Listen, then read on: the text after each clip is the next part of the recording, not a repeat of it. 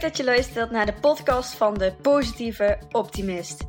Mijn naam is Romy van den Berg en met deze podcast hoop ik je vooral te inspireren, maar ook te motiveren.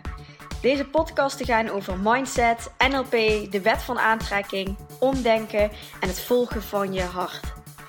Mijn missie is om mensen meer te laten stralen en sprankelen en hopelijk brengt deze podcast je naar meer geluk. Dikke knuffel van mij en heel veel luisterplezier!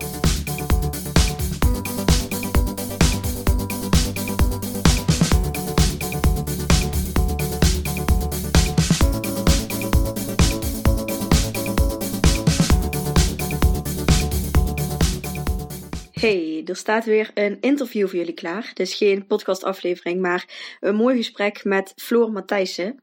Maar voordat ik jullie daar kort wat over ga vertellen, wil ik jullie nog even laten weten dat er een nieuwe editie komt van de training Wie ben ik? En die heb ik afgelopen november voor de eerste keer gegeven op een supermooie locatie met een lekkere lunch erbij. Met een groep mensen die wel eens worstelen met die vraag van ja, wie ben ik nou en, en wat wil ik? En ja, antwoord op die vraag en, en meer inzicht in wie jij bent als persoon en, en wat je daar ook mee kan gaan doen. Dus wat, wat, wat uitzicht dan uiteindelijk in wat je doet als mens.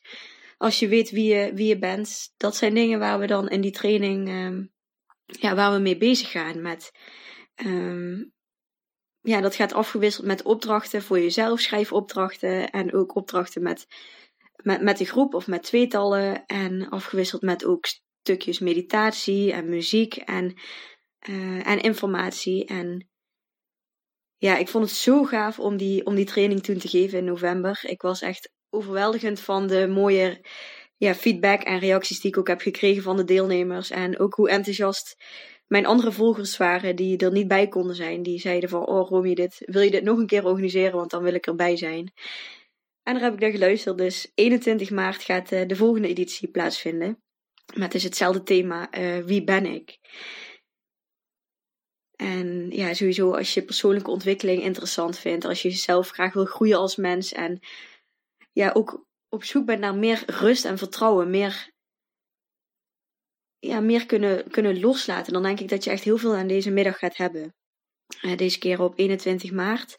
En tot 31 januari, dat is al heel snel, uh, kun je nog een ticket scoren voor de Early Bird prijs. En uh, na 31 januari, dus vanaf 1 februari, uh, gaat het gewoon naar reguliere tarief toe. Dus ja, mocht, mocht je hier naartoe willen, dan, dan check eventjes ook de website uh, romyvandenberg.nl slash events. Daarin krijg je ook meer informatie over wat die dag precies gaat inhouden. Je kan ook op mijn Instagram pagina kijken naar mijn hoogtepunten.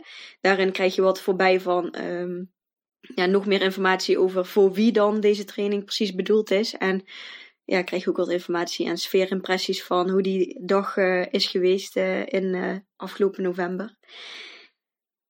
Ja, dus check dat eventjes als je meer informatie wil. En via de website, via die van romyvandenberg.nl slash events, kun je dus ook je ticket kopen. Tot 31 januari dus met de early tarief. Dat wil ik even met jullie delen, want het is jammer als je die korting misloopt, als je al zeker weet dat je er deze keer wel bij wil zijn.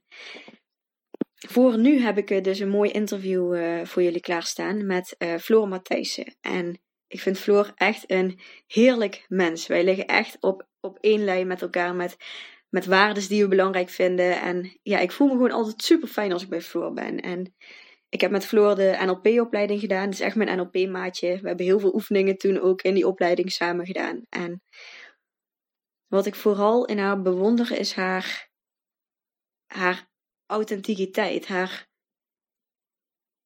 authenticiteit, zeg ik dat nou? ik weet niet of dat wel een woord is.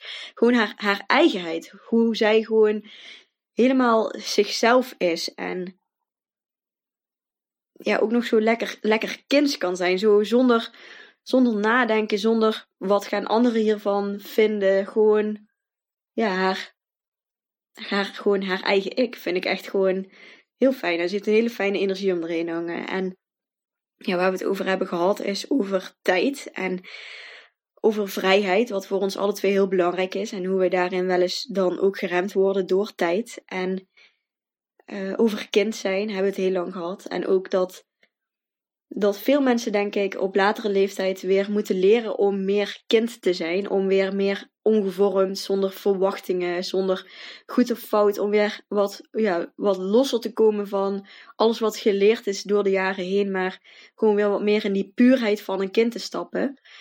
Daarin heeft Floor dat eigenlijk altijd vastgehouden. En, en dat is eigenlijk haar uitdaging op dit moment van...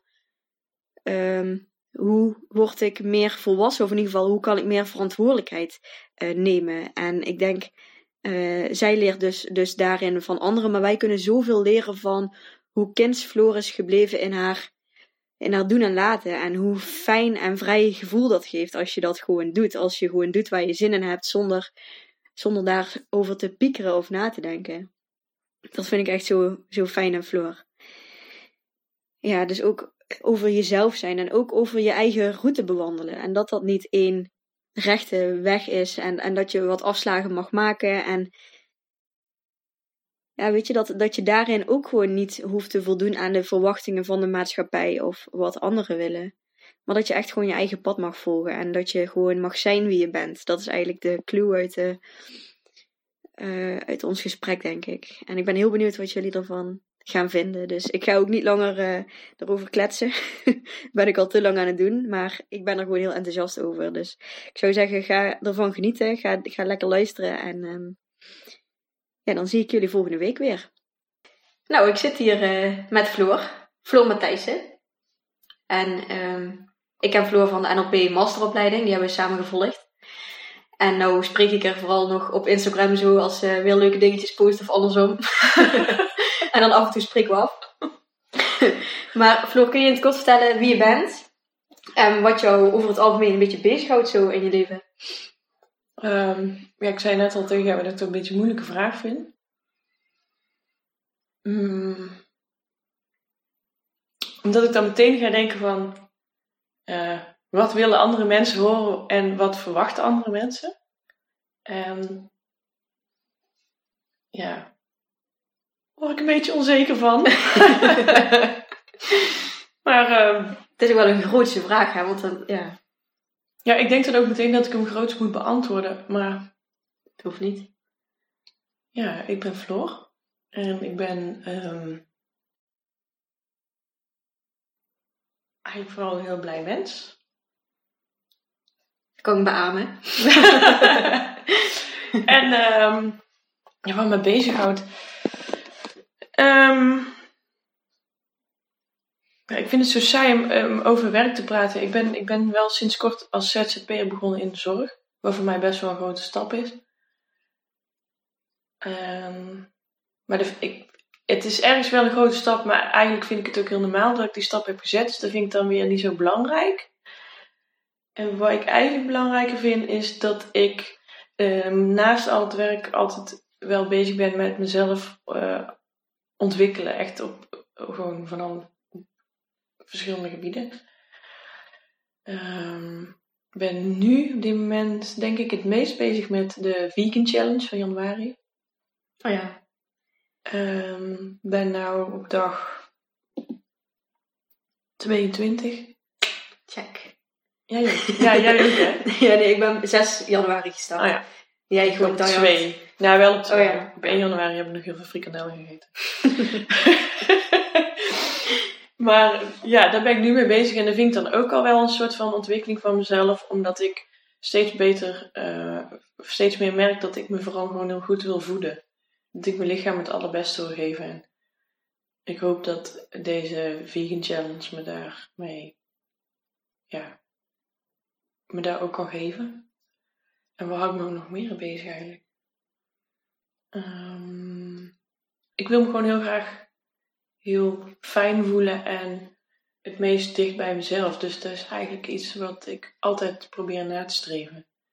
En waarin ik soms, als het dus niet, niet lukt, eh, gewoon wel weer heel hard met mijn neus op de feiten word gedrukt dat ik in oude patronen verval. En, en dan moet ik even huilen en dan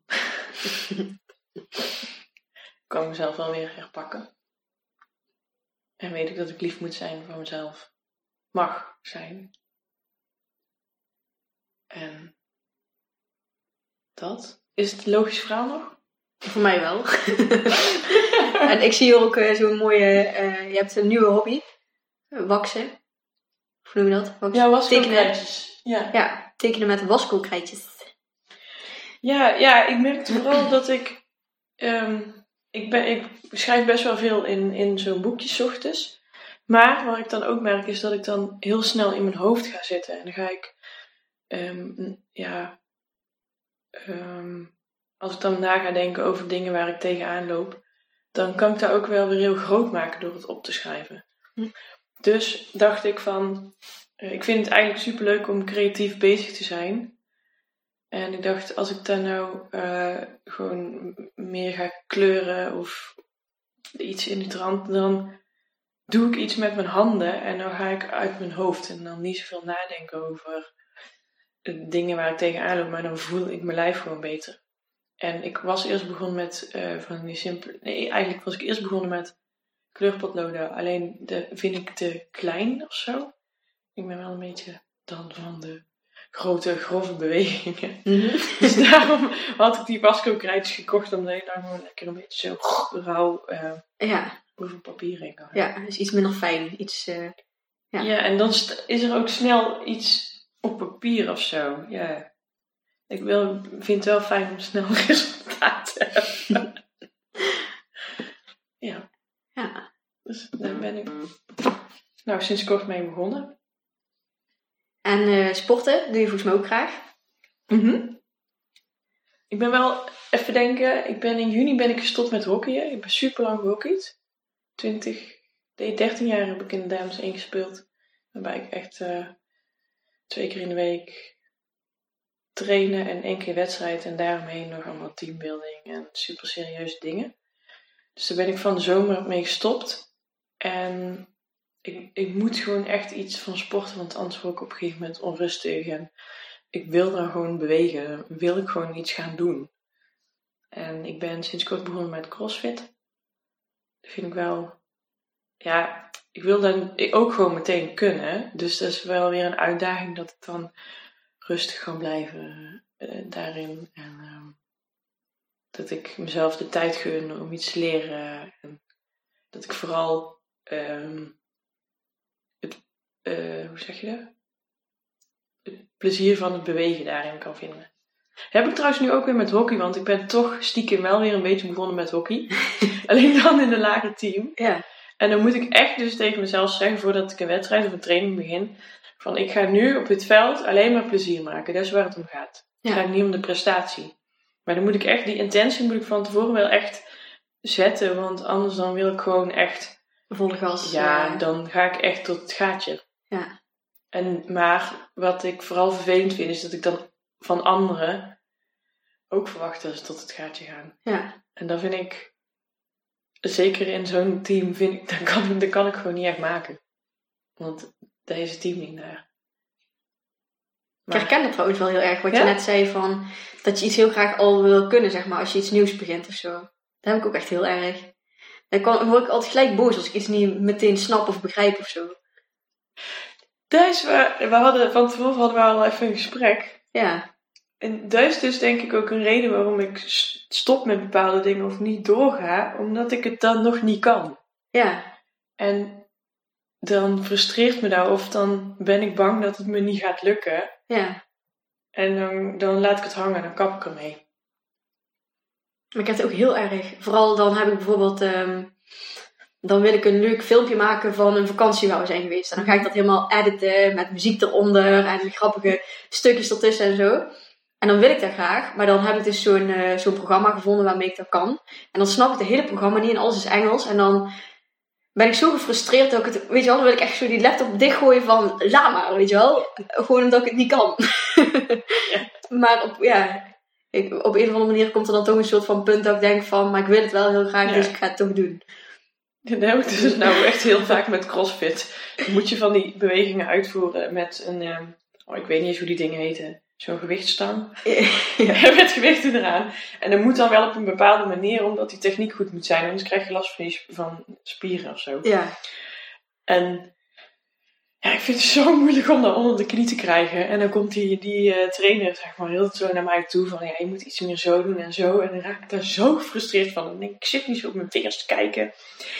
oh, daar kan, oh, daar kan ik me echt over opbinden. Maar uiteindelijk ga ik het dan toch wel doen, ja. Omdat ik het wel gewoon wil kunnen. Ja, Maar er gaat wel eerst een hoop gemopper en frustratie aan vooral. ja. Maar het is denk ik ook wel bij mij dan de angst om te falen of om niet goed genoeg te zijn. Dat ik dan gewoon, liefst zou ik gewoon alles willen en kunnen. En Oh ja, daar herken ik dus ook heel erg. ik denk wel dat dat eronder zit bij mij. Ja. Als ik dan iets eh, gefrustreerd raak omdat iets niet lukt. ja, bij mij is het ook. Ik wil het gewoon kunnen, want ik wil niet, ik wil niet falen. Ja, Dus met hockey ook heb ik altijd al gehad.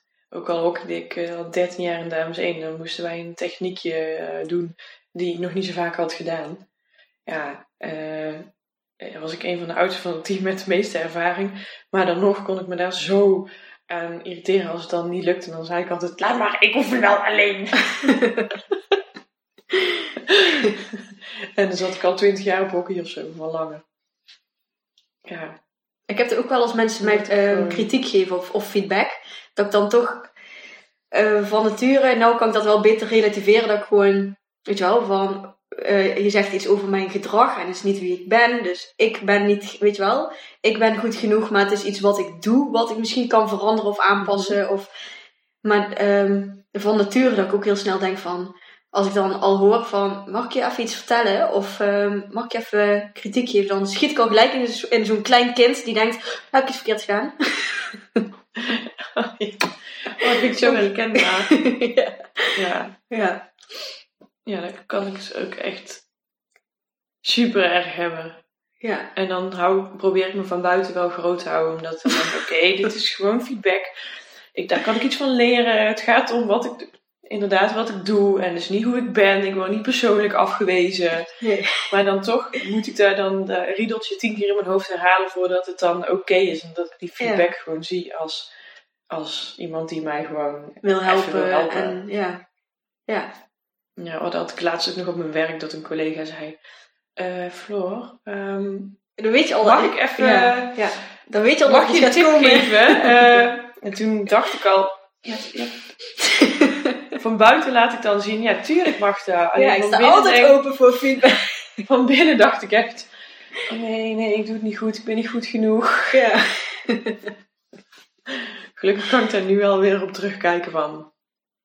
Dat zij ook mij alleen maar wilde helpen en dat het niet om mij persoonlijk gaat. ja. Vroeger ik dan ook wel eens een beetje boos worden op die personen die dan eh, feedback gaven. Van, ja, wat denkt hij nou wel? Alsof hij zelf alles goed kan. Maar dat is gewoon puur uit afwijzing dat ik dan denk van, dan voel ik me misschien iets beter als ik, als ik dan maar die persoon even een beetje onbelangrijker maak Ja. of zo. Of ja, weet ik niet wat dat dan voor strategie is. Maar Ik probeer dat tegenwoordig weet, steeds minder te doen en meer afstand te nemen. Of zo van. ehm, kan ik het uitleggen? Dat ik dan veel meer kan zien van, oh, dat is ook het gedrag van die persoon. En die wil ook mij alleen maar helpen. Dan probeer ik er als het ware op uit te zoomen en van een afstandje te zien. ja, En dat helpt mij dan super erg om iets me of niet aan te trekken of maar zo te zien van, oh, dat is ook maar een mens en die heeft ook gevoelens en misschien reageert hij om wat voor reden dan ook wel gefrustreerd omdat hij misschien, weet ik veel. omdat hij ook ergens in geraakt wordt. ja, of die eh, heeft zijn ja. dag niet, want eh, er is thuis iets vervelends gebeurd. Of, eh, Ja. en dat weet je natuurlijk ook niet. Ja, dat vind ik wel mooi dat je zegt zo van afstandje. Want dat is wat ik denk ik onbewust vaak ook doe. Maar dan, dan kom je dus eigenlijk los van je emoties en je patronen. En dan ga je gewoon neutraal kijken van oké, dit gebeurt er. Ja. Wat speelt hier in deze situatie? Aha, oké. Hm, dat doet dan dit met mij. En Ja, Maar hoe, hoe gebeurt dat? Waarom doet dat dit met mij? En ah, zo reageert de ander op mij. ja. Ik vind ook heel mooi van ehm, je bent niet je gedachten, maar je hebt Ja. gedachten. Je bent niet je emoties, maar je hebt emoties. En dat besef is dan gewoon heel fijn om, als je erin zit, dan kom je er even niet meer uit. En dan ga je echt even identificeren met alles wat er is. Ja. Maar als je gewoon even van een afstandje kijkt, dan kun je weer even relativeren van, oh nee, wacht, ik voel me nu verdrietig, maar dat, weet je wel, kun je gewoon even een beetje relativeren of zo. Dat is toch ook een stuk, ehm hoe heet dat? Non-dualiteit? Nee, non-dualisme. dan moet je me uitleggen wat het is. Ja, dus eigenlijk geloof ik wat jij net gewoon zei. Van, je hebt gedachten, maar je bent niet je gedachten. Ja, gewoon loskoppelen. Gewoon Ja. alles loskoppelen van en eigenlijk zegt non-dualiteit zelfs nog van, er zijn geen gedachten. Van, eh, ja, oh, daar zou ik eigenlijk ook nog me- meer in willen verdiepen. Daar weet ik zelf nog niet zo heel veel van, maar ehm, ik geloof dat het zo zit dat non-dualiteit zelfs zegt van, er zijn geen gedachten. En je bent niet je gedachte. Eh, er is, dit is, sommige stromingen zelfs, die zeggen zeg maar zelfs dat het een soort van verzinselwereld is. Er is geen wereld. En als dat er dus allemaal niet is, ja, waar maak je dan in godsnaam druk over? ja. Dat vind ik soms wel echt heel helpend. Dan denk ik, waar maak ik me in godsnaam druk over? Ja. Ja, dat is wel verhelderend of zo. Ja. Heel vaag, maar tegelijkertijd ook wel dat ik denk van... Ja, ik weet er zelf dus ook nog niet genoeg van om het heel specifiek eh, Nee. te benoemen. Al weet ik inmiddels ook door NLP dat ik een, een niet heel specifiek persoon ben, maar heel abstract. Mhm. Ik ook. Een beetje van de vage termen, gewoon een beetje van alles in de lucht gooien. En dan eh, ja, moet iemand anders er maar wat concreets van maken of zo. Of niet. Dan blijft het gewoon... Ik denk misschien dat wij samen nu ook best wel gewoon een beetje een, eh, ja, ik zat een, denken- opgooi, een opgooi podcast hebben Ja. doen. Ik ben eh, lekker aan het handgebaren, maar ja. ja, dat denk ik ook. Ja. Beetje zweverig, lekker abstract. Ja. Dus eh, sorry voor als je hier niet in geïnteresseerd bent. ja. Dat klinkt maar weg. Worden wij een beetje geraakt in, eh, in ons... eh, Ja, daar voel ik me afgewezen. Maar goed, dan komen we er onderheen- overheen, want dan weten we weer dat dat ook niet is. Op ons als persoon, maar op... Ja, en als je van een non- non-dualisme uitgaat, dan is dat er dus niet. Er is geen afwijzing. Nee. Dus ja, we maken ons druk om. Oké. Tot zover de vraag eh, wie je bent. En wat Ehm, waar krijg jij energie van? Waar ga jij helemaal van aan? Wat maakt jou echt helemaal gelukkig? Ik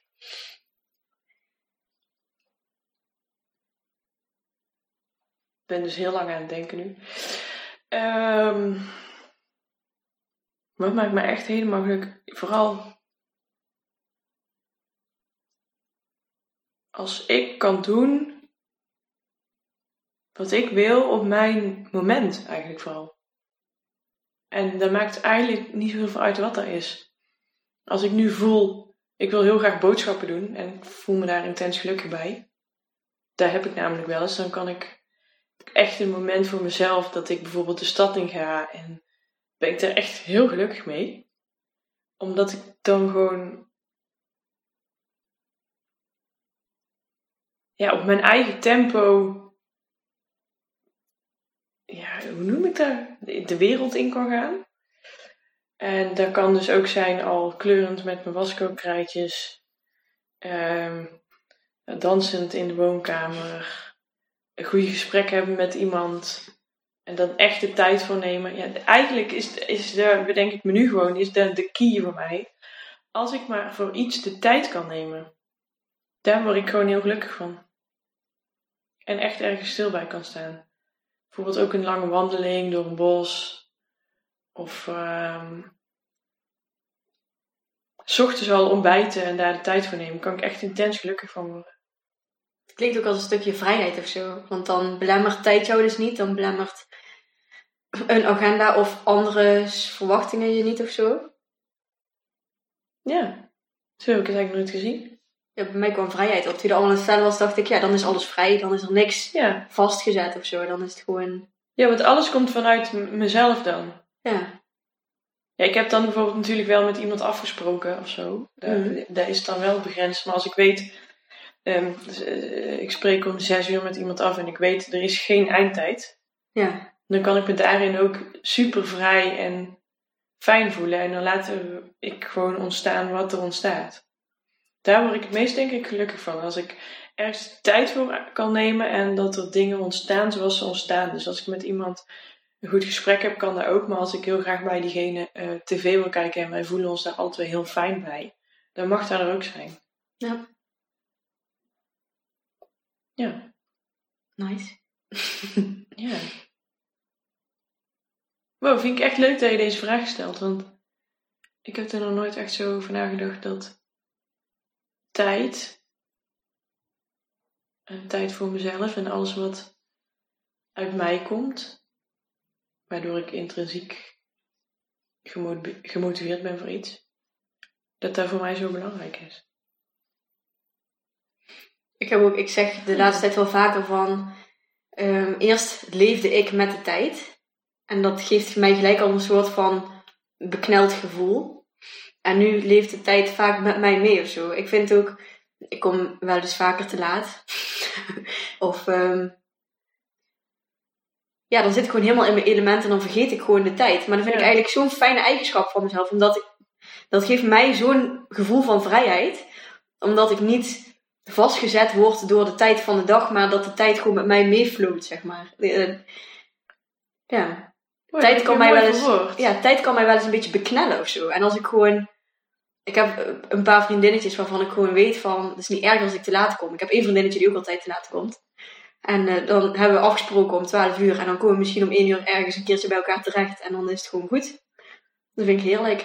Ja, dat heb ik ook, dat heb ik ook met een aantal vriendinnen dat ik gewoon zeg ongeveer om zeven uur. Ja, en dan heb ik tegen die tijd een beetje zo van... Oh, ik denk dat het een beetje die tijd wordt. Of die tijd, maar ik hou je op de hoogte. Nou, dat, dat doe ik dan denk ik nog niet eens. ja, dat doe ik dan inderdaad. Maar dat is dan ik- als ze dat fijn vinden, weet je wel. Dat ze ik zeg zelf ook heel vaak, ik zie tijd als iets relatiefs. Tijd is er, Maar het niet... is geen vaststaand feit voor mij. Nee. Ik vind dus ook, ik, ik heb ook wel altijd heel veel moeite ermee als iemand zegt, ja, we gaan om vijf uur daarheen en we gaan om vijf uur. Ja. En, en Ja, maar dat is dat dan- vrijheidsstukje ook weer dat je denkt. Ja, dat merk ik dus heel erg in mijn relatie. Als we dan dus om vijf uur ergens moeten zijn, Mhm. dan merk ik dat ik dan ook eh daar tegen, heel erg tegen wil rebelleren, rebelleren of zo. Van, ja, mijn tijd is relatief. Eh, doe gewoon relaxed hoor. En dan wil ik bijna gewoon te laat komen. Omdat ik dan dat stukje zelf nog in de hand heb of zo. Dan, Je wil je niet vastzetten of zo. Ja. ja. ik vind dat heel moeilijk als ik word vastgezet door, door gezette dingen op gezette tijden. Ja, ik ook. Ja. En ik heb dus nu wel werk waarbij ik op tijd moet zijn. Maar eigenlijk past daar ook niet bij mij. Ik ben ook bijna altijd tegen het randje te laat. Of Of niet zo heel vroeg. Dat heb ik ook wel eens gehad. ja, ik, ik ben juist ook wel eens vroeg omdat ik dan denk: oh ja, nou, ik heb wel de ruimte nu om te gaan. En dan vind ik dat prima en dan ga ik weg. Dan kan ik goed een half uur te vroeg zijn. Ja. Omdat ik het dan chill vind om rustig te gaan. Ja, grappig. Je hebt ook, ja. Vandaag was ik ook een half uur te laat trouwens. Bij jou. Oh ja, zo, ik zag er dus helemaal niet zo. Ik was gewoon bezig met dingen. En ik dacht, Ik oh ja, wel, je kan eh, een keer eh, verschijnen hier. En dan hoor ik vanzelf wel wanneer het is. Maar dat is dus wel de reden waarom ik dan soms wel met tijd bezig ben. Omdat, weet je, je hebt ook anders, anders leven te respecteren. En als ze... Kijk, ik kan gewoon altijd bezig zijn totdat mensen komen. Maar sommigen zitten echt te wachten tot je er bent, weet je wel. Ja. Dus dan is het wel fijn als ze, als ze echt, weet je wel, als mensen echt een. Ik vind het bijvoorbeeld niet erg als ik ergens sta en ik word opgehaald. En eh, uiteindelijk zijn ze een half uur later, ja, dan ga ik denk ik eh, naar mieren kijken op de stoep. Of weet je, dat maakt mij niet zoveel uit. Maar anderen die, anderen die daar echt verloren tijd vinden, dan denk ik, ja, dan moet ik wel zorgen dat ik een beetje op tijd ben.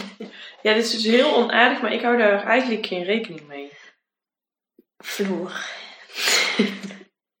nee, ja, dat is dus Ja, waarom ik dan dus soms wel Dan of een denk appje stuur van het wordt denk ik zoiets. Dat doe ik dan voor de ander. Dat ik denk, dan weten ze een beetje waar ze van op aan kunnen.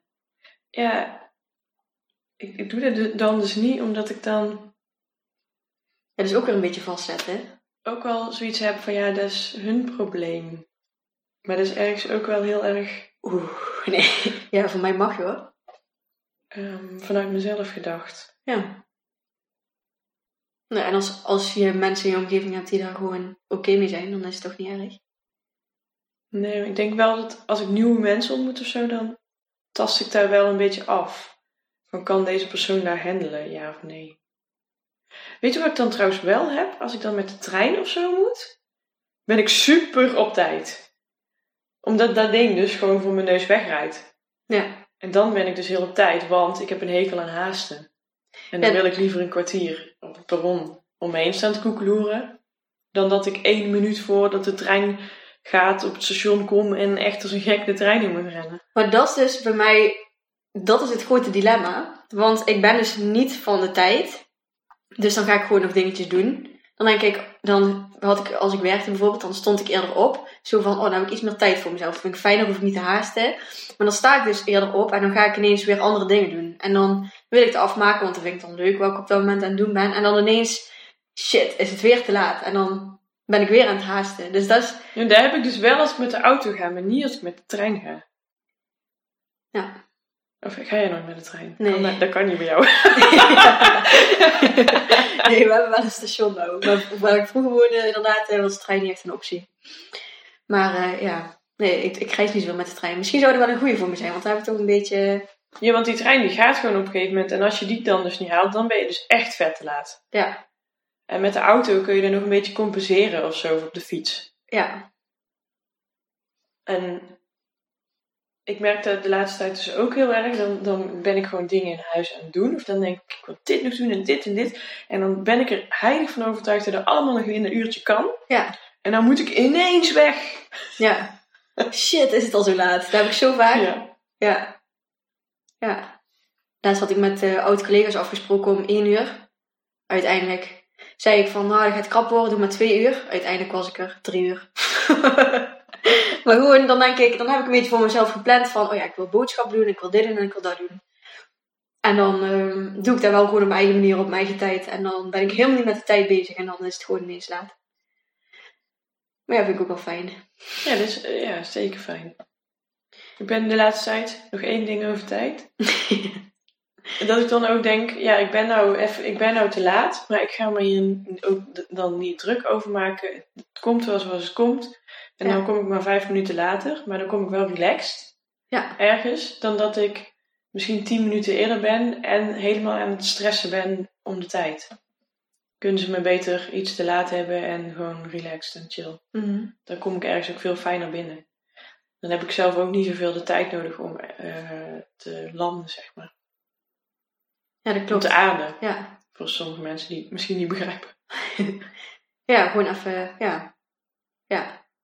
Want na gehaast moet je inderdaad weer even tot jezelf komen Ja. en in een nieuwe situatie komen. En als je wel al bij jezelf bent, en dan hoef je alleen nog maar even de situatie Ja, te... precies. Dat bedoelde ik. Ja. Misschien ben ik dan nog net iets, eh, iets meer ehm, specifiek als globaal. Oh, dat denk ik zeker. maar ik ben echt wel, denk ik, extreem globaal. Ik, ik kan heel goed blijven hangen in vaagtermen en niet, eh, hoe zeg je dat? Concreet taalgebruik. Ja. Echt zo'n eh wollige zweefteef. ja. Ja. Maar ja, die hebben we ook nodig. Globale mensen en specifieke mensen. ja. Ik ga naar de volgende vraag wel. Wat is je guilty pleasure? Beyoncé met Love on Top. Oh ja, die had je laatst ook... eh, laatst heb ik er even zien, zien. Ja. Ja, ik vind eigenlijk... eh, ik die, ergens past die muziek helemaal niet bij mij, maar ik, ik vind het mijn guilty pleasure, omdat dus die muziek niet bij mij past eigenlijk. Maar ik vind het gewoon zo vet hoe zij als artiest is en dat zij steeds in een lied een octaaf hoger, hoger gaat en dat haar, gewoon haar muzikale bereik gewoon zo groot is. Mhm. Ja, dat vind ik gewoon vet.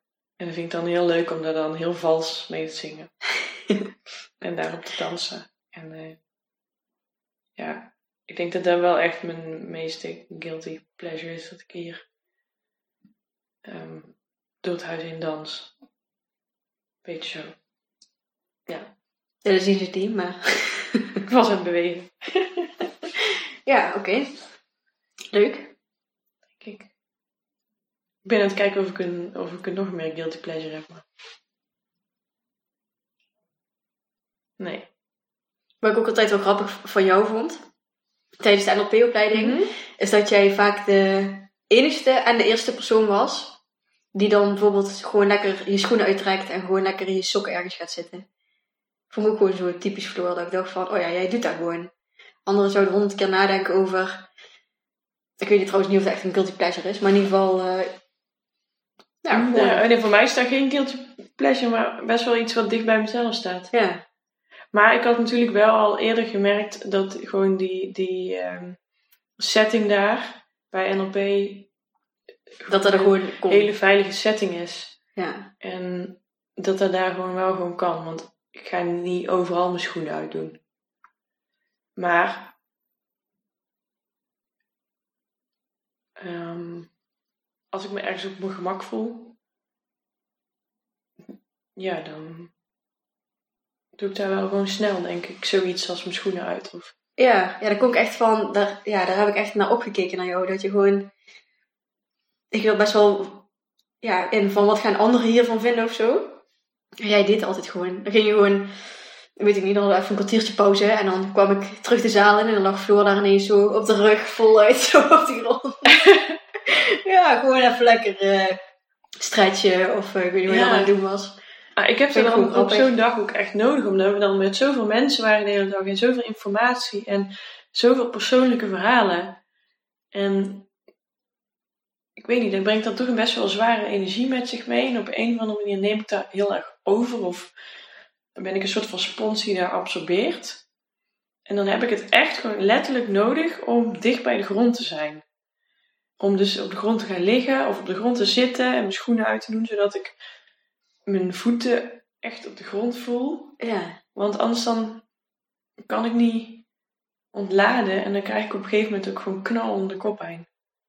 Omdat ik nog niet zo goed weet hoe ik al die, ehm, of misschien toen wist, ik weet niet hoe het nu zit, maar die energie van andere mensen buiten mezelf kan houden. Ja. Dus het voelt dan ook alsof er geen andere keuze is als op de grond gaan liggen of mijn schoenen uit doen, of op de grond te gaan zitten. Of Ja. me soms echt heel erg te distancieren van een groep, terwijl op dat moment, ja, ik wil zeggen gek is, maar ja, ik vind dat dan niet gek, of misschien dat mensen dat niet verwachten. ja, ik vond het juist gewoon leuk. En ik keek er echt naar op dat ik dacht van, oh jij doet dat gewoon. Maar had je dan ook wel eens momenten dat je dat zelf had willen doen dan? Ehm, misschien wel. Ja, het- dat is super praktisch te denken. Ik heb wat koude voeten, dus dan denk ik, nou, beter dat ik mijn schoenen aanhoud. Maar eh, nee, ik kon wel echt... ehm, ik denk dat heel veel mensen mij al zouden omschrijven als iemand die gewoon doet waar ze zin in heeft. En weet je wel, boeien wat anderen vinden. Maar jij was wel echt next level toen, zeg maar. dat ik echt dacht van, oh, dit zou ik ook willen gewoon. Ja. Nou, ik zie jou eigenlijk ook als iemand die dat zo zou kunnen doen. Ja, maar dan moet ik me wel veilig voelen. Oh ja, ja. Ja, dat zei je net zelf ook, maar dat leek dan alsof je dat gewoon overal, zeg maar, doet. Nee, dat is toch niet zo. Maar dat komt door die hele setting die daar is gecreëerd bij, die, bij de NLP-opleiding. Ja, Dat daar gewoon een veilige sfeer hangt. En daar kan dat, of in ieder geval zo voelt het voor mij. Maar ik ga ook echt niet ehm, ja, op iedere plek mijn schoenen uitdoen. nee, oké. Ja. ja, als het even kan, wel. Ik heb nu ook geen schoenen aan. Ik heb nou echt super lelijke sokken aan. Ja, die zag ik gelijk toen ik hier binnenkwam. Een soort kerstsokken. Ja, die zijn kerstsokken. Ja. Met anti-slip. En de Mary Everything. Oké. Ja, ik heb ook het liefst gewoon in huis geen schoenen aan. Nee, dat heb ik inderdaad ook nooit. Dat weten mijn klanten ook gewoon. Dat als ze bij mij thuis komen, heb ik altijd of dik sokken aan of sloffen. Gewoon chill. En dat zorgt ook wel een beetje meteen voor, zo'n, eh, voor een laagdrempelige sfeer. Ja. Ja, ik heb ook gewoon soms, eh, dan gaan ze bij mij ook gewoon de schoenen uitdoen en even de benen op de bank gooien. Of eh, dat vind ik juist ook fijn als mensen dat doen, want dan weet ik gewoon van, ah, ja, dat mag ook gewoon hier. Ja. Ja. Wat doe je om dicht bij jezelf te blijven? Ja, dat heb ik net denk al wel verteld. Wat ik net ook al zei, ehm, als ik dus met veel mensen ben geweest, dan moet ik echt opnieuw aarden. En daarmee bedoel ik dan echt gewoon dat ik echt met mijn voeten de grond voel. Of dat ik, dat doe ik dus ook vaak, dat ik echt op de grond ga zitten, niet op een stoel, maar op de grond. En dan blijf ik dichter bij mezelf.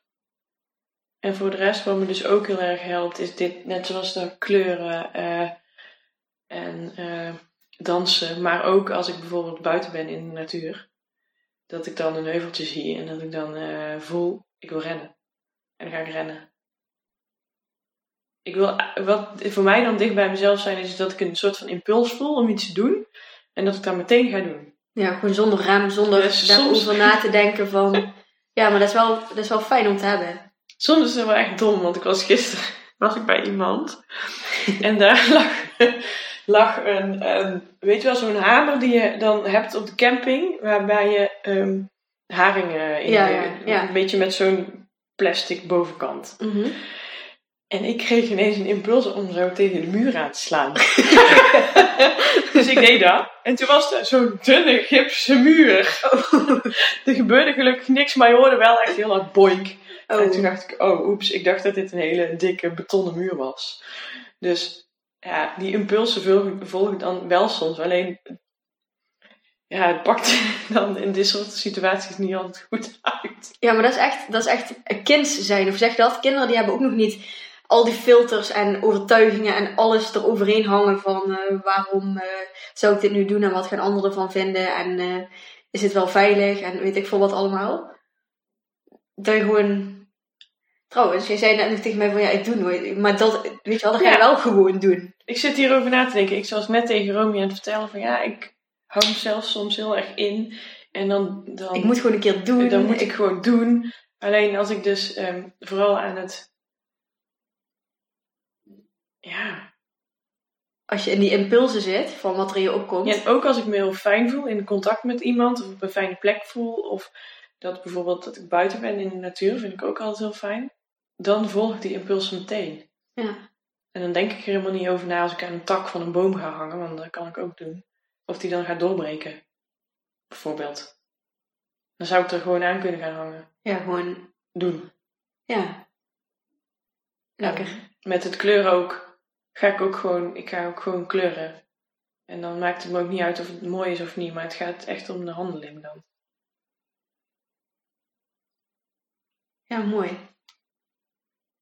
Dat is inderdaad ook echt Floor. Ja. Jij bent nog best wel... ehm, ehm, dat stukje van, van wat kinderen hebben, heb jij wel heel goed bij jou gehouden. Ja, maar dat is, ja, dat is ook wel iets wat ik. Daar kan ik juist heel goed. Maar daardoor heb ik het ook wel altijd heel moeilijk gevonden om verantwoordelijkheid te nemen over mezelf en mijn leven. Ja. En waar wij dan met NLP best wel vaak veel mensen contact moesten maken met hun kleine zelf. Wat Mhm. voor, eh, voor de meeste mensen heel lastig is. Ja. Was daar voor mij juist heel vanzelfsprekend en heel natuurlijk. Ja. En de meeste mensen moeten leren om weer kind te zijn. Mhm. En ik moet juist, mijn leerproces was het afgelopen half jaar heel erg juist om leren dat ik ook een volwassen persoon ben. Dat ik, naast dat ik heel goed kind kan zijn, dat ik ook in staat ben om de verantwoordelijkheid te nemen over mijn leven. Ja. En dat is, Maar dat is wel wat, wat echt heel veel mensen van jou kunnen leren. Dat je gewoon dat, dat stukje impuls en op intuïtie en gewoon doen, weet je wel. Ik was laatst nog ergens waar een springkussen stond. Had ik laatst ook nog met iemand anders over. En Toen, er stond een springkussen en ik vroeg nog aan de vrienden waarmee ik was. Heeft iemand, met, heeft iemand zin om te gaan springen? Want er waren alleen maar kleine kindjes op aan het springen. En dat hield me een beetje tegen om het te gaan doen. En toen zei iedereen van, nee, ja, geen zin in. Toen heb ik het eigenlijk niet gedaan. En toen heb ik echt de hele avond zo zitten denken van... Had waarom, ja, had ik dat dan maar gedaan? Dat was echt veel leuker geweest als zo'n statisch eh, zitgesprek. Ik had gewoon veel meer zin om, eh, om te gaan springen op een springkussen. Maar toen ben ik dus, toen heb ik dus, ben ik in het patroon van wat gaan anderen daarvan vinden, heb ik het uiteindelijk besloten om het niet te doen. Maar ja. Oh, dat is zo Was wel leuk Dat is echt een gemiste kans. Ja? Ja. Juist Dus dat als ik probeer dan op zo'n moment ben, dan zou ik dat dus wel doen. Ja. En dan weet ik zeker dat er iemand anders me, toch wel achter me aankomt. Omdat ze daar dan... Ja, dan zijn ze gewoon jaloers dat jij Ja. lekker... eh, Of ja, dat weet ik niet of ze jaloers zijn. maar dan denk ik wel dat ze van, oh, denken, oh, ziet er leuk uit, ja, wil ik ja, ook. precies. Ja. ja. Maar dat was ook echt het moment, dat was echt eens een moment waar ik echt van heb gebeld dat ik dat niet heb gedaan. En dat ik nu dus elke keer als ik zoiets heb, dat ik het wel doe, zeg maar. Dat ik als een schommel zie, dat ik denk, ik ga even schommelen. Of, ehm, ja, dat ik denk van, dat gaat me niet meer gebeuren. Dat ik gewoon baal van dat ik iets niet gedaan heb. Maar ik durf zeg maar dat soort kinderlijke dingen dan wel te doen. Maar als het dan gaat om iets groters, wat meer volwasseners, ik weet even zo niet een voorbeeld. Een podcastkanaal starten. Zoiets bijvoorbeeld. dan, dan vind ik daar wel heel eng. Ja. Dat is wel grappig. Eigenlijk. Of ja, grappig. Het, het daalt nou een beetje in het gesprek wat we voordat we dit aan het opnemen waren hadden. Het daalt nou een beetje in dat ik denk van, oh ja, dat is echt een beetje omgekeerd. Ja. Maar dat we, ja, ik bewonder heel erg dat stukje van jou. Dat ik gewoon lekker, En ik bewonder juist heel erg het stuk van jou dat jij gewoon je baan hebt opgezegd. En eh hebt bedacht, of bedacht, gevoeld van ik, er is geen andere weg voor mij als dat ik voor mezelf ga beginnen als coach. Dan bewonder ik juist echt super, super erg. dat je dat gewoon bent gaan doen. als wij een soort van mengelmoes waren, dan was het echt gewoon euforisch, gewoon goed. ja. Ja. en hoe weet jij dat je echt jezelf bent? Hoe merk je dat aan jezelf? Mm. Dat voel ik. Kun je, kun je meer woorden geven wat je dan voelt, waardoor je weet van, dan ben ik echt mezelf? Of misschien dat je voelt van, oké, dit is dus niet mezelf. Dat je het contrast... eh, Ja, ik denk dat ik duidelijker voel wanneer ik niet mezelf ben, omdat dat onnatuurlijker is. En dan krijg ik gewoon. ehm, dan merk ik dat ik bijvoorbeeld. Ook eerder last krijg van mijn lichaam. Jij ook van je buik. Mijn buikje aan het grommen. Eh, ja, zeker als ik in, in een situatie ben waarbij bijvoorbeeld mensen zijn die ehm, heel dominant zijn, daar kan ik nog wel eens last van hebben. Ja, dan, krijg ik, dan heb ik het idee dat ik moet voldoen aan hun standaard. En dan kan ik echt zo'n knoop in mijn, dan voel ik gewoon echt een knoop in mijn buik. En dan merk ik ook dat ik heel erg mijn best wil gaan doen om te laten zien van, maar ik ben ook heel leuk en kijk eens wat ik, ik doe het ook heel goed. Kijk eens wat ik kan. Ja. En dan ga ik, ehm, vooral als ik ga forceren, dan ben ik weg van mezelf. Dus als ik wel dicht bij mezelf ben, dan voelt dat gewoon heel natuurlijk. En dan ben ik ja, in een soort flow. Ja. Dan gaan dingen vanzelf zonder dat het heel veel moeite kost. Heel duidelijk, Floor. Ja, gek. Ja. ja. Ja, maar ik voel me nou ook wel in de flow. ja. Dan stroomt alles gewoon. Ja. ja. Ja. Wat gaat jou altijd goed af?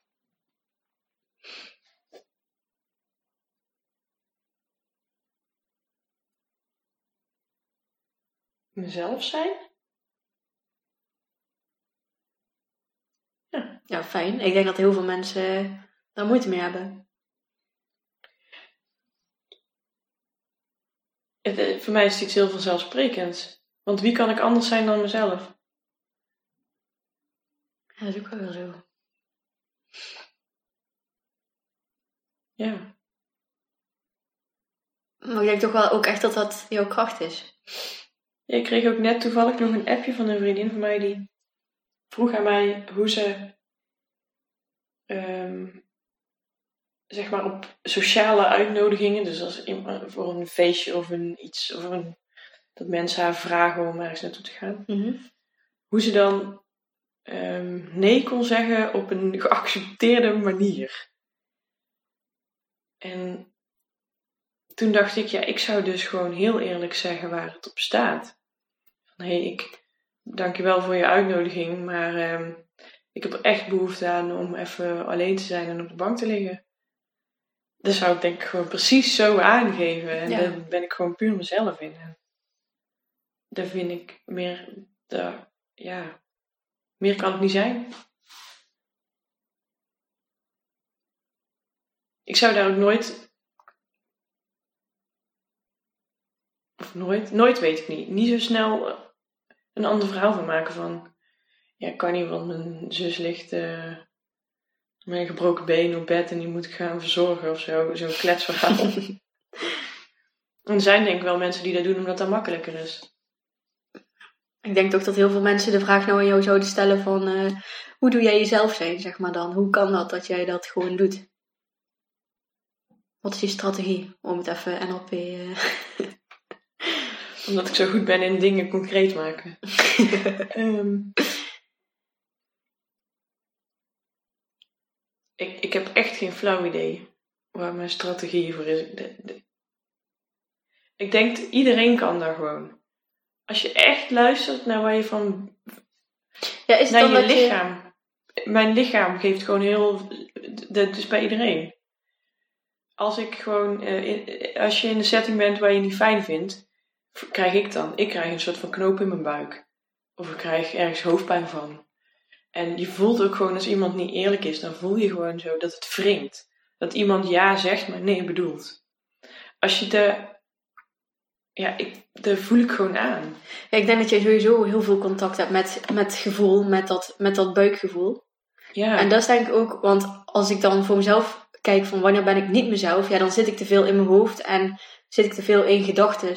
Oh, daar En in trouwens dan ook wel hoor. verwachtingen of ehm, wat politiek correct is of goed of fout. Of, dan zit ik meer daar. En als ik mezelf ben, dan zou ik meer omschrijven van dan zit ik wel meer in mijn gevoel.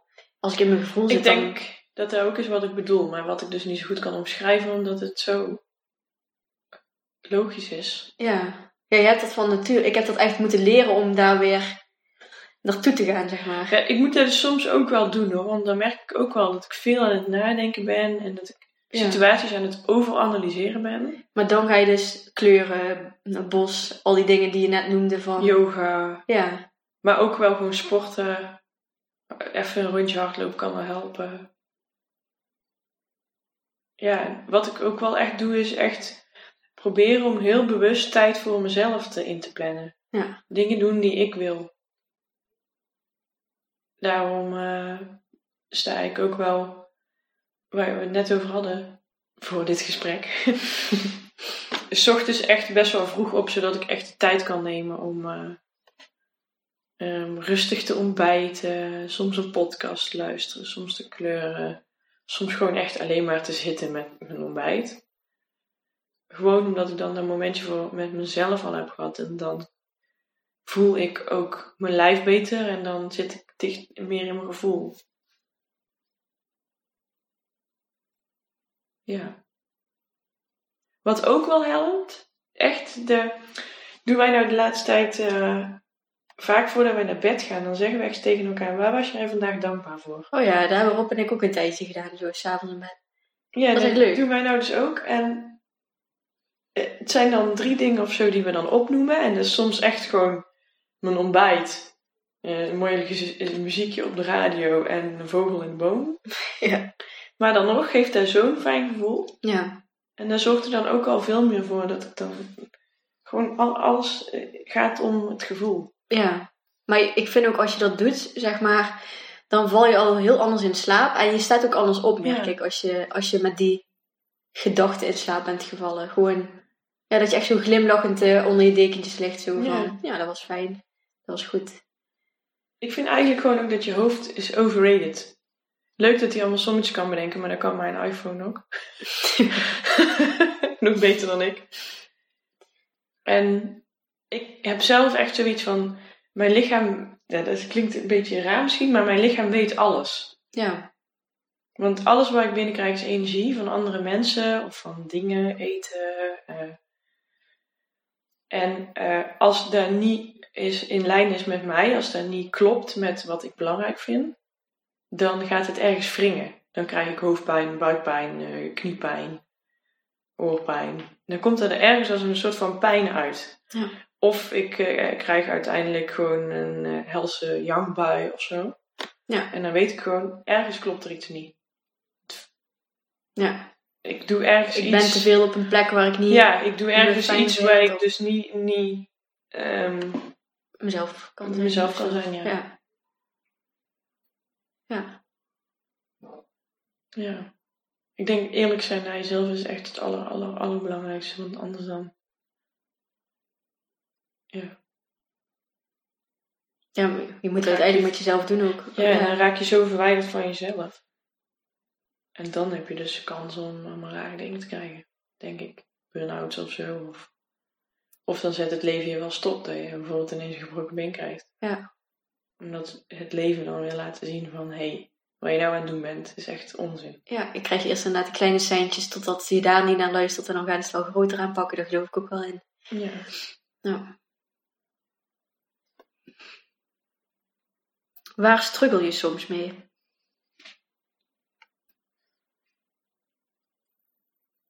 Met ehm, het vormgeven van mijn leven. Zoals ik net al zei, heb ik juist het afgelopen half jaar heel erg, nee, dus inmiddels het afgelopen jaar, heel erg geleerd om juist meer verantwoordelijkheid te nemen over mijn leven. En heb ik echt ingezien van, hé, hey, ik kan zelf, ik kan zelf keuzes maken. Want hiervoor had ik meer het gevoel dat ik werd geleefd. En nu heb ik meer het gevoel dat ik mijn leven richting kan geven. En dat vind ik dan soms nog lastig, omdat ik, ik dus erg vaag ben en ik heb ergens een gevoel van ik ga iets um, doen wat echt nader aan mijn hart ligt, wat mijn passie is. En um, qua, in ieder geval qua werkend leven. Mhm.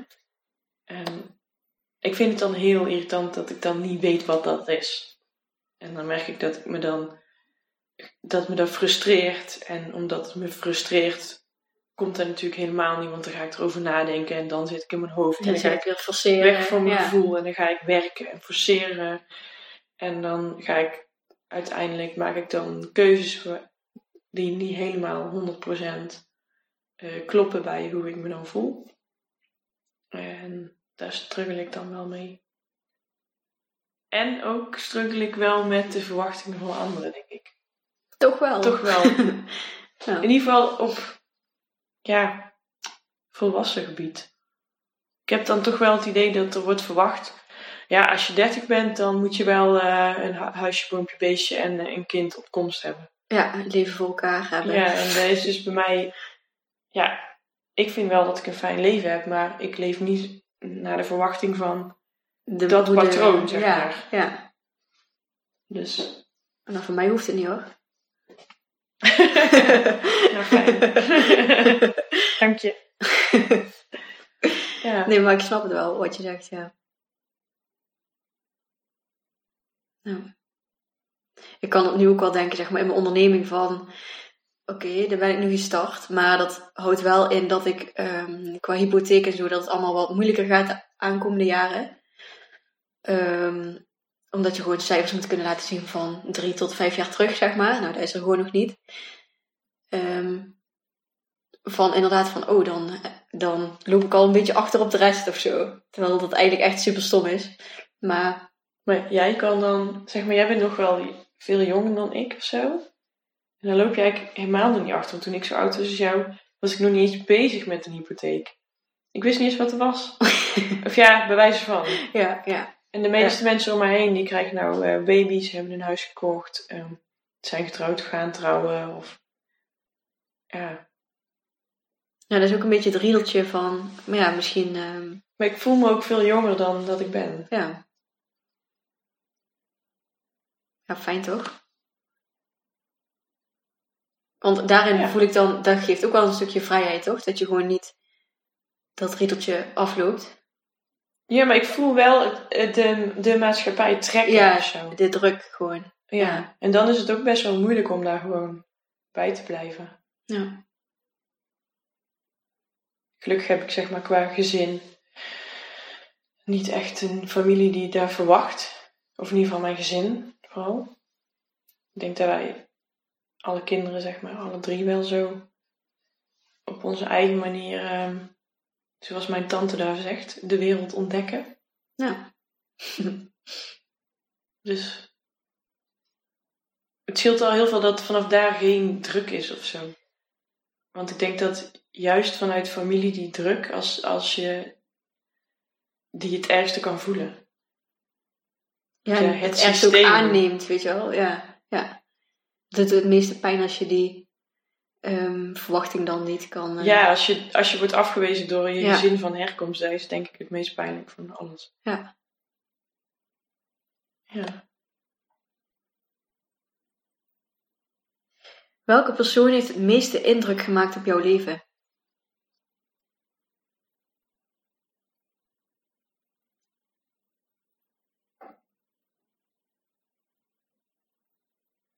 Ik kijk nou heel verbaasd. ik vind ook, als ik dan, eh, dat was bij de vorige ook, ehm, het kan ook zijn, zeg maar, de persoon die nu in je opkomt, dat je denkt van, oh, daar heb ik echt superveel van geleerd of in ontdekt of zo, of ehm, heeft me heel veel gebracht of in een bepaalde zin. En het kan ook best zijn dat het volgende week weer iemand anders is of zo, maar wie komt er nu in je op waarvan je denkt van, oh ja, wat die toen heeft gedaan of gezegd, of hoe ik tegen die persoon aankijk, of het heeft indruk gemaakt. Poeh.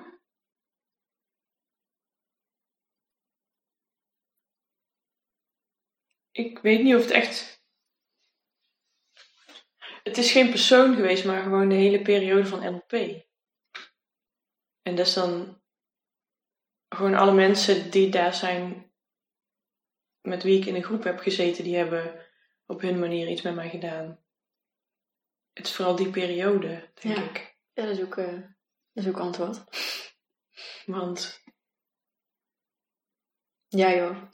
Maar ik, daar heb je ook gewoon geen woorden voor, toch? Voor, Ja, het is echt zo bijzonder dat je met zo'n groep mensen in, ja, het, drie kwart jaar ongeveer, maak je samen zo'n verandering mee. En ja, dan moet je eigenlijk gewoon een keer meemaken. ja, ik denk dat het echt goed zou zijn. Voor iedereen. het zou echt gewoon een, eh, een eh, les moeten zijn op school, vind ik. Ik heb vooral heel veel periodes. Ik zit nou terug te denken. Ik heb op school namelijk ook een minor creativiteitsontwikkeling gedaan. En die minor heeft ook heel veel met mij gedaan, omdat wij toen soortgelijk als groep, als klas, een soortgelijke ontwikkeling hebben doorgemaakt als met NLP. En om met een groep mensen een ontwikkeling door te maken, is gewoon heel bijzonder, omdat je dan een soort van. Er was een soort van veilige haven gecreëerd waarin alles kan en alles mag. En ja, als je dan volledig jezelf kan zijn en je kan ontwikkelingen doormaken als persoon, je komt achter nieuwe dingen en andere, je ziet dat andere mensen ook open zijn en zich verder ontwikkelen. Dat is bijna een magisch gevoel of zo. Ja. Een groepsproces is daarin dan echt veel sterker. Als je Mhm. die NLP-opleiding individueel zou hebben gedaan, dan Ja, zou een ik hele nooit andere lading. Ja. dit eh, proces hebben doorlopen. Dat Nee. kan gewoon niet alleen. Nee, nee. Dus het is, zijn denk ik altijd groepen geweest. Maar ook de, wat mij dan ook vooral raakt, is de kwetsbaarheid van anderen. Gewoon opstellen, gewoon... Dat, an- dat mensen dingen, dat iedereen in de groep dingen deelt over zichzelf die zo moeilijk zijn. Ja. Maar dat je ze daar dan ook weer in ziet groeien. Dat ze Ja, dankbaar zijn bijvoorbeeld voor wat ze hebben meegemaakt en kunnen zeggen. eh, van, oh ja, dit is gebeurd en ik ben er wel dankbaar voor en het doet me nou niet meer zo'n pijn, maar ik neem het mee als iets, een mooie verandering in mijn leven weet ik een les of... Ja, Ja, ja. dan, ja. Ja. dat is echt gewoon heel bijzonder. ja. Ja. Ik vind sowieso de magie van een groep gewoon. ja Dat vind ik Vind zelf het hockey. Ja. Ik mis nou echt een groep mensen om me heen. Die, waarmee je samen als het ware boven... In een groep kun je echt boven jezelf uitstijgen, omdat je met een groep bent. Ja. En dat is... eh, bijzonder. Ja. En tegelijkertijd voor heel veel mensen denk ik ook weer heel spannend. Als ik dan bijvoorbeeld kijk naar zo'n... ehm, ik bied individuele programma's aan en groepsprogramma's. Dat zo'n groepsprogramma's is echt wel voor veel mensen een drempel.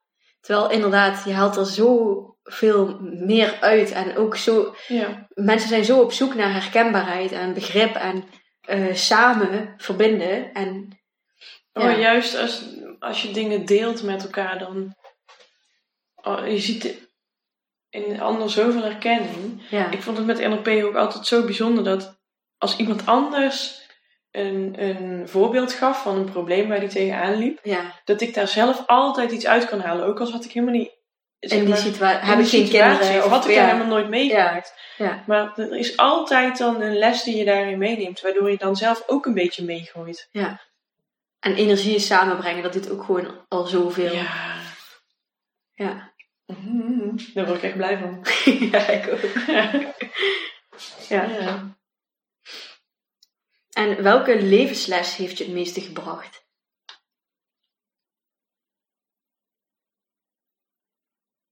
Wat is een levensles?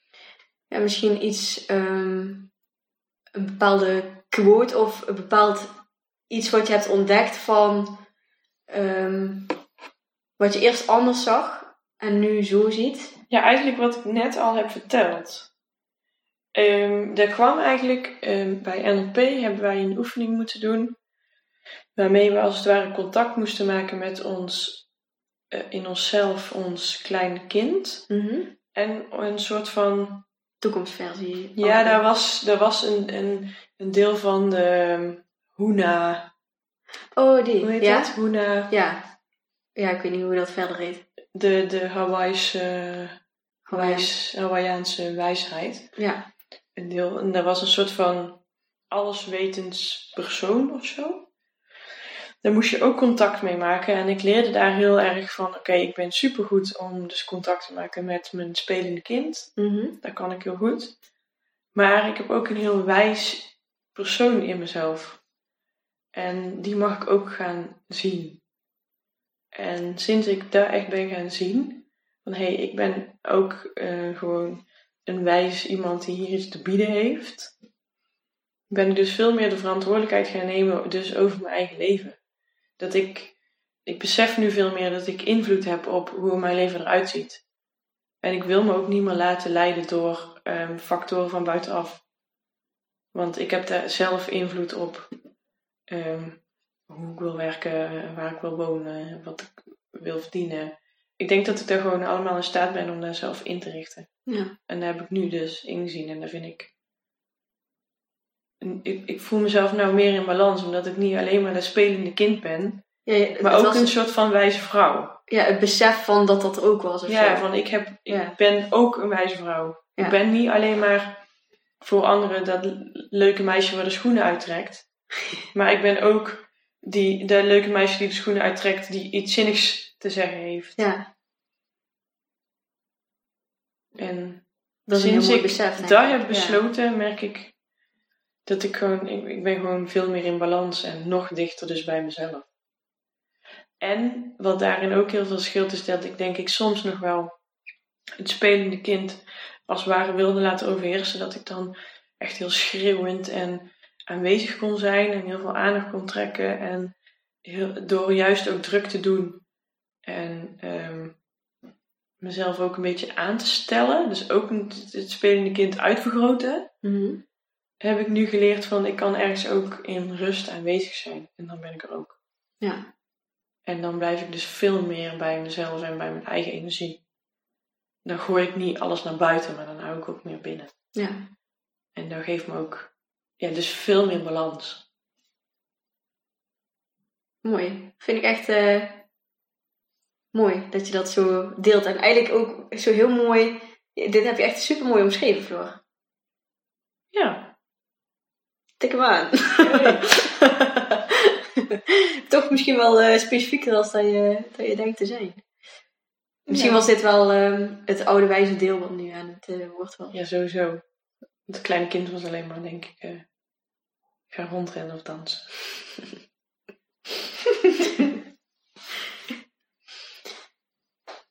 Hmm. Ik heb eh, nog eh één vraag. Ja. Heb je bepaalde rituelen voor jezelf? Ehm, nou, ik heb dus niet een bepaald ritueel, maar wat ik dus wel 's ochtends doe, is dat ik echt vroeg, nou ja, vroeg, ehm, stel ik moet om 8 uur de deur uit, dan sta ik wel echt om, zeker om half zeven op. Ongeveer anderhalf tot twee uur voordat ik echt weg moet, sta ik op.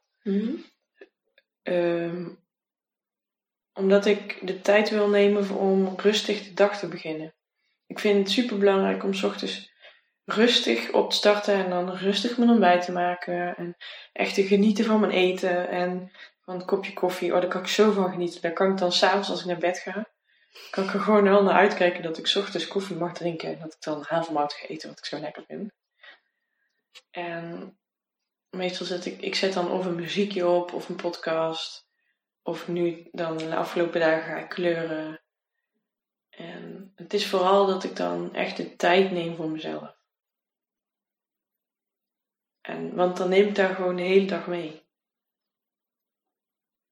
Ja, dan hadden- we hadden het eh, voordat deze podcast startte, we hebben al zoveel besproken, Floor. Eigenlijk wel. We hadden het We al hadden eerder al aan moeten zetten, maar Ja. dan duurde die eh, drie uur of zo. Misschien ook niet helemaal eh, fijn om te luisteren. Ehm, maar wat ik zo mooi vind aan, zeg maar, opstaan en niet gelijk... Of in ieder geval opstaan en een momentje voor jezelf pakken, is dat je opstaat voor jezelf. En niet Ja. opstaat voor, ehm, voor je werk, voor de ander. Voor dat je, maar dat je gewoon opstaat en dat het eerste, de reden waarom je opstaat, is voor jezelf. En niet voor iets wat moet, wat, ja, En dat vind ik dus ook zo heerlijk eraan, dat ik dan echt tijd heb voor mezelf. ja, Dat is van mij, dat momentje. ja. En ik merk gewoon dat ik die paar uur mis, kan ik daar gewoon de hele dag een beetje van slag van zijn. Ja, dan sta je al zo gehaast op en dan begin je de dag al zo gestrest, gehaast. Ja. Ja. Maar het maakt me dus bijna niet uit wat ik in, dan, in die paar uur doe. Ja. Want ik kan dan ook heel goed bijvoorbeeld rustig de afwas gaan lopen doen. Ja. Het is meer dat ik dan gewoon met mezelf ben, op mijn eigen tempo, Ja. rustig de dag kan starten. Want ik heb wel eens momenten gehad dat ik dan dacht van, oké, dan moet ik eerst mediteren en dan ga ik eten en dan ga ik nog wandelen. Ja, een heel ritueel. eh, Echt een vaststaand ritueel, maar ik merkte dat daar gewoon dan op den duur er toch uitsleet of dat werkte niet echt helemaal. ja, dat het dat dan je, uiteindelijk een moedje werd. ja, dat je daarin ook je, de vrijheid weer miste. Ja, dus nu merk ik gewoon dat ik gewoon vroeg wil opstaan en dan kan ik die uren invullen zoals ik wil. Want soms doe ik wel een meditatie, soms doe ik yoga oefeningen erbij. Dat hangt gewoon net af vanaf waar ik op dat moment gewoon behoefte aan heb. Ja. En soms kijk ik ook gewoon uitzending op uitzending gemist of zo. Ja. Omdat ik dan denk, ja, ik, ik heb, het is super leuk om bezig te zijn met mijn persoonlijke ontwikkeling. Maar het is ook heel leuk om af en toe me- daar even stil te zetten en gewoon Even lekker niks. Ja. Ja. Ja. Dus dat. Maar volgens mij hebben we toch alweer eh een uur eh, volgepraat. eh, Echt? Floor. Ja, mij wel. Ehm, wat zou je de luisteraars voor een laatste boodschap mee willen geven? Met alles wat we hier verteld hebben of iets anders wat in je opkomt.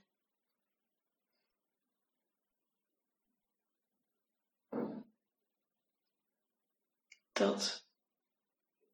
Ik krijg veel verschillende dingen zo in mijn hoofd. Iedereen eigenlijk al goed is zoals hij is. En doe, als je een klein impuls voelt, van hé, hey, ik zie een klimrek en ik ga, ze wilde eigenlijk aan gaan hangen, doe daar gewoon. En kijk eens wat het brengt. Ja. Of ren de ene paadje door, of ga huppelen als dat zo voelt. Of, ja. Of niet de, de, de randjes van de stoepen tegels raken. oh, dat doe ik zo vaak. Ja, dat doe ik ook. vaak. maar wel een mooie boodschap, wat ook echt bij jou hoort en bij jou Ja. past. Ja. Maar op een of andere manier, als ik bij jou ben, wordt dat ook altijd zo vergroot weer. Dan, ik denk dat ik dat bij jou ook heel goed ehm, kan laten zijn, dat blije mens. ja, Ja, fijn. dus. ik vind het heel fijn als je gewoon een blij mens kan zijn bij mij. Dus. ja. Ja. Dat vind ik ook fijn dat dat kan. En dat je die ruimte geeft. Ja, want doordat jij zo, ehm, als het ware, ja, eigenlijk oordeelloos bent vooral, geef je gewoon zoveel ruimte om, in ieder geval voor mij, om mij te laten, om mij te laten zijn zoals ik ben. ja, het is wel mooi dat je dat zegt, ja. Dat krijg ik wel... eh, ik was... Nou, nou ga ik trouwens weer het- een heel ander thema maar... Ik heb eh, vanochtend een artikel gelezen over talent. En dat, Mhm. dat ieder persoon, zeg maar, dat we... Volgens mij uit 97% zeg maar dat we allemaal eigenlijk hetzelfde zijn. En dat de ene misschien meer ehm, empathie heeft als de ander, maar dat de ander het ook heeft, maar minder gebruik van maakt. Of op een andere manier in ieder geval we zijn bijna allemaal precies hetzelfde, maar er is een 3% van elk mens wat jou echt authentiek maakt. Mhm. En het artikel ging erover van dat je uiteindelijk één woord krijgt of hebt, ehm, wat jouw talent is. Dus wat jou eh, authentiek maakt. En om dat dan te onderzoeken. En toen ik dat zo aan het lezen was, dat artikel, toen kwam dus ook heel sterk bij me op van, ja, wat is dan wat, wat mij Mhm. onderscheidend of ehm, authentiek maakt? En toen dacht ik, ik hoor heel vaak van mensen van, als ik bij jou ben, heb ik altijd het gevoel dat ik er mag zijn. En het, maar dat moet ik dus nog in één woord gaan zien, te, zien te krijgen. Volgens dat artikel dan goed, word ik gelijk weer aan mijn eh gevangeniskooi eh, Is, is één zin ook niet goed? Nee, maar ik vond het wel een mooi artikel. Ik, vind, ik, ik dacht er ineens aan toen je dat zo teruggaf. Omdat ik daar vanochtend dus zelf aan dacht van... Ja, wat is het dan Wat ik het geef? Wat, wat geef ik aan anderen? Wat zou het voor jou zijn als je dat zo hoort? Ruimte. Ja. Je doet ook, dat ziet niemand, maar je doet ook zo met je armen zo. Ja, Hier, heb je het. ja. Dat vind ik wel een soort woord, of- ruimte. Ja, ruimte of een soort van speelveld of iets. Opens en vrij en warm en... Ik Dat zijn niet te veel woorden. Ja. Ik, ik ga hem onthouden, ruimte. ja, vind ik echt. En bij jou? Heb je, als ik daar zo nou aan het vertellen ben over iets... Ja, dan blijft toch weer naar boven komen waar wij met NLP ook al heel vaak over hebben gehad. Spelen. Ja.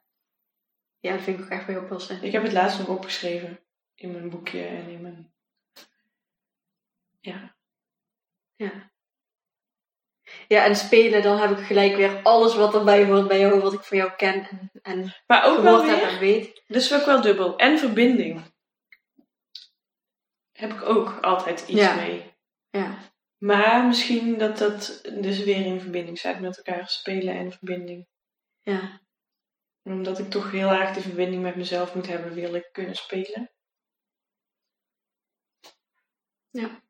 Wie weet. Misschien mag je wel twee woorden gebruiken. Ik zal het even vragen aan de, Ja, de meneer, ja, meneer de professor die dit eh, stuk... eh, nee.